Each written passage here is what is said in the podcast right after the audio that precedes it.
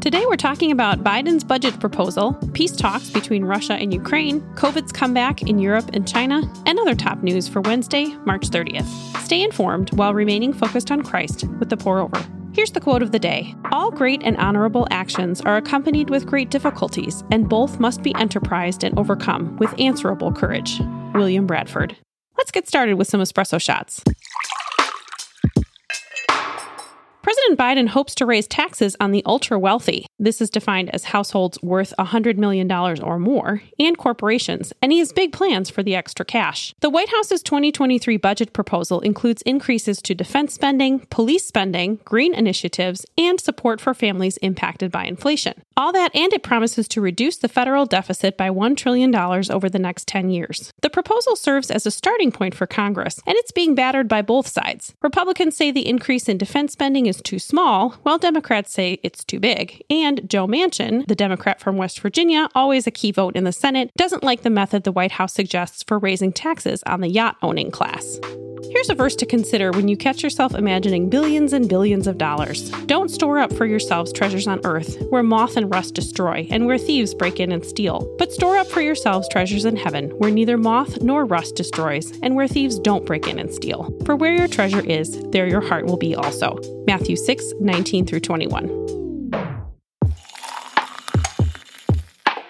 Peace talks between Ukraine and Russia resumed yesterday, this time in Turkey. Russian oligarch Roman Abramovich attended the talks after reports that he and two Ukrainian delegates were possibly poisoned at negotiations earlier this month. The suspected poisoning was blamed on anti-peace deal Russians. This is an allegation Russia denies. Abramovich's role in the mediation is uncertain. Following the meeting, Russia claimed it would, quote, drastically reduce its military operations around Ukraine's capital, Kyiv. The repositioning comes amid a stalled invasion that has allowed Ukraine to recapture territory in recent days. Meanwhile, President Biden doubled down on his statement that Putin shouldn't remain in power, saying, quote, I was expressing the moral outrage that I feel, and I make no apologies for it, but clarified he's not advocating for a policy of regime change in Russia. It's easy to feel helpless in a situation like this, but the Bible promises that prayer is powerful and effective, that it causes things to happen that would not have happened otherwise. Pray for miraculous peace. James five sixteen says, the prayer of a righteous person is very powerful in its effect. Yesterday, the F D A and C D C authorized some Americans to get their boosters boosted. The health regulators signed off on a fourth dose of both Pfizer and Moderna's vaccines for everyone ages fifty and older, and a fifth dose for some younger Americans with compromised immune systems. The decisions were made without consulting either agency's committee of independent vaccine experts. The stamps of approval come as the world watches uncomfortably as Omicron B A two finds its footing. Cases are surging across much of Europe, and Shanghai, China's largest city and financial capital, is entering a five-day lockdown that is expected to cause some not insignificant economic disruption.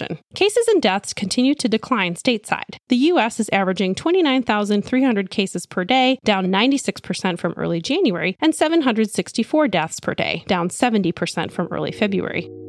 Our hope is never contingent on a public health outcome. It's much more secure than that. Regardless of whether things get worse or better, everything eventually ends well for followers of Christ. Philippians four four says, rejoice in the Lord always. I will say it again, rejoice. This podcast is brought to you by Eagle Lake Camps.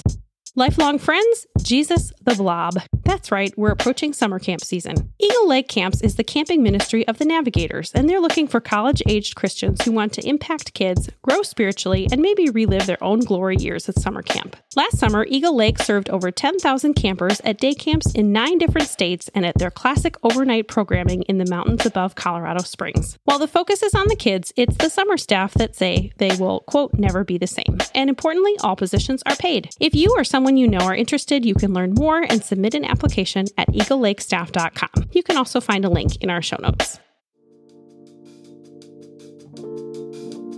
In other brews, here's a rapid round of updates.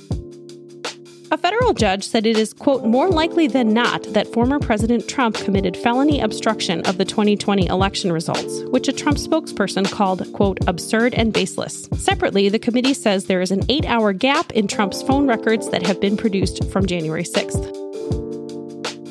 Florida Governor Ron DeSantis signed the Parental Rights in Education bill, dubbed the Don't Say Gay bill by critics, which prohibits classroom instruction on sexuality and gender from kindergarten to third grade. Advocates say these topics should be broached by parents, while critics say the law will marginalize L G B T Q kids. The Taliban is bringing back the nineteen nineties in a bad way. Over the past few days, Taliban leaders have issued a flurry of repressive laws, including banning girls from going to school beyond sixth grade and forbidding women to board an airplane without a male chaperone. A snow squall created whiteout conditions north of Philadelphia that led to a sixty-car pileup along I eighty-one on Monday. Three people were killed and twenty were injured in the massive crash that included multiple semi-trucks and a fuel tanker that caught on fire. Will Smith apologized to Chris Rock, and the Academy has opened an investigation as Sunday night's slap dominates social media. Chatter includes the criticisms that Will Smith wasn't immediately removed from the theater, and efforts to not let Chris Rock off free for his joke, and theories that it was all staged for ratings.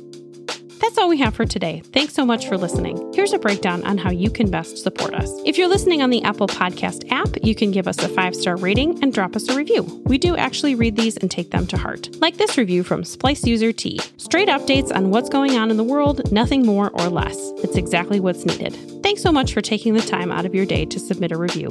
We're so grateful for feedback. If you're listening on Spotify, give us a follow and hit the notification bell to never miss an episode. And finally, the simplest way to help us grow is to send this episode episode to a friend. We hope you have a great rest of your day, and we'll see you back here on Friday, April first.